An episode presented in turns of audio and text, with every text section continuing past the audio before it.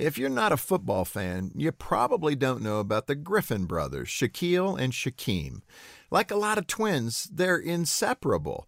When they were eight years old, they made a pact. They promised each other they'd one day marry twins and raise their children together. They also committed to play pro football on the same team.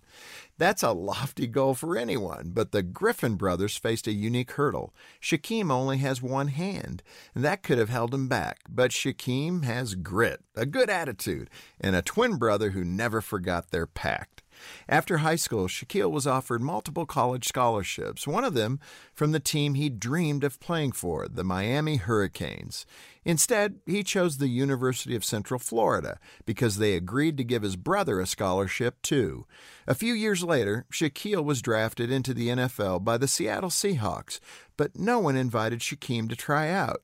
Shaquille asked his team to give his brother a try, and like always, when Shaquem got a chance, he took advantage of it. He made headlines for his bench press while wearing a prosthetic and running the fastest ever 40 yard dash for a linebacker. The Seahawks drafted him.